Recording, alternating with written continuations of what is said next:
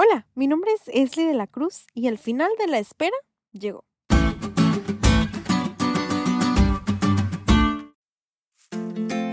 Tenía aproximadamente 12 años cuando le pedí a mis papás que me compraran el famoso microornito. Al principio, mamá no estuvo muy convencida y no me lo compraron, pero después mi papá me dijo que me lo compraría.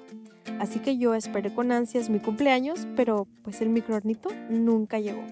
Esperé a Navidad y tampoco lo recibí. Así que pues ya no lo pedí y me olvidé de que algún día lo tendría. Unos meses después, en un día cualquiera, papá llegó de trabajar y como siempre fui a recibirlo a la entrada de la casa y vi que traía una caja, pero no pregunté nada porque creí que era algo para mamá. Unos momentos más tarde, recuerdo que ya casi estaba para dormirme, mis papás entraron al cuarto y me dieron mi esperado regalo.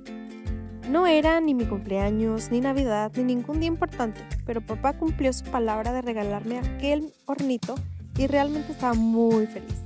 Cuando Adán y Eva pecaron, Dios les prometió un hijo que vendría a restaurar su condición caída, pero no les dijo cuándo, así como papá no me dijo a mí.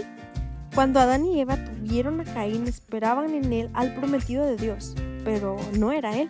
De igual forma, Dios les hizo la misma promesa a Abraham y a David, Pienso que pudieron haberse desesperado o perdido la fe al igual que yo al no recibir mi regalo y ellos al no recibir al hijo que era la promesa.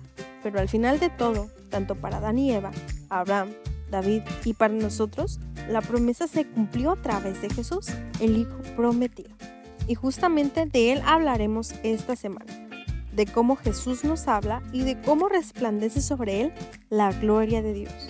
Como cada sábado, Repitamos juntos nuestro versículo para memorizar que encontramos en Hebreos 1, 2 y 3. En estos postreros días nos ha hablado por el Hijo, a quien constituyó heredero de todo y por quien asimismo hizo el universo, el cual, siendo el resplandor de su gloria y la imagen misma de su sustancia, y quien sustenta todas las cosas con la palabra de su poder, habiendo efectuado la purificación de nuestros pecados por medio de sí mismo, se sentó a la diestra de la majestad en las alturas.